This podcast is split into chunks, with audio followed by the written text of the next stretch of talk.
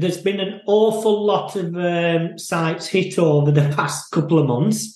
Uh, yeah. But what's your thoughts about some some affiliate marketers who are trying to fake all these signals instead of just doing just putting on what's real? You know, like I'm seeing a lot of sites. Is it right? Okay, I've been here. I've ticked this box. We've put this persona on, but they're not real people or real avenues. I don't think it's the right thing to do. For being honest, like I think, and I know people might who's listening to this might not like me saying this, but if you're if I go and create a site with a fake persona, fake persona, and you can reverse engineer, and reverse image look up that person, or how many times is Mark Preston been mentioned online?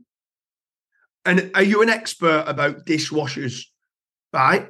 And if you're not, and you've not written, and there's nobody else who's mentioned anything about how you not, I mean, you don't even need to be an expert about dishwashers. You could be, are you an electrician? Have you ever serviced them? Have you ever repaired them? Or at least has Mark Preston opened up some of these boxes and done an unboxing and seen to be used one of these dishwashers?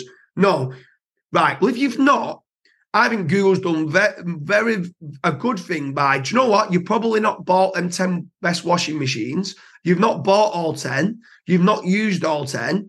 All what you've done is sorted by who pays the highest affiliate commissions, who pays the lowest affiliate commission. And no disrespect, you deserve to be slapped. You deserve it because you've not got a real business, you've not got a real telephone number, you've not got a real email address, you're not a real person. And you know what? You've not even bought them 10 dishwashers.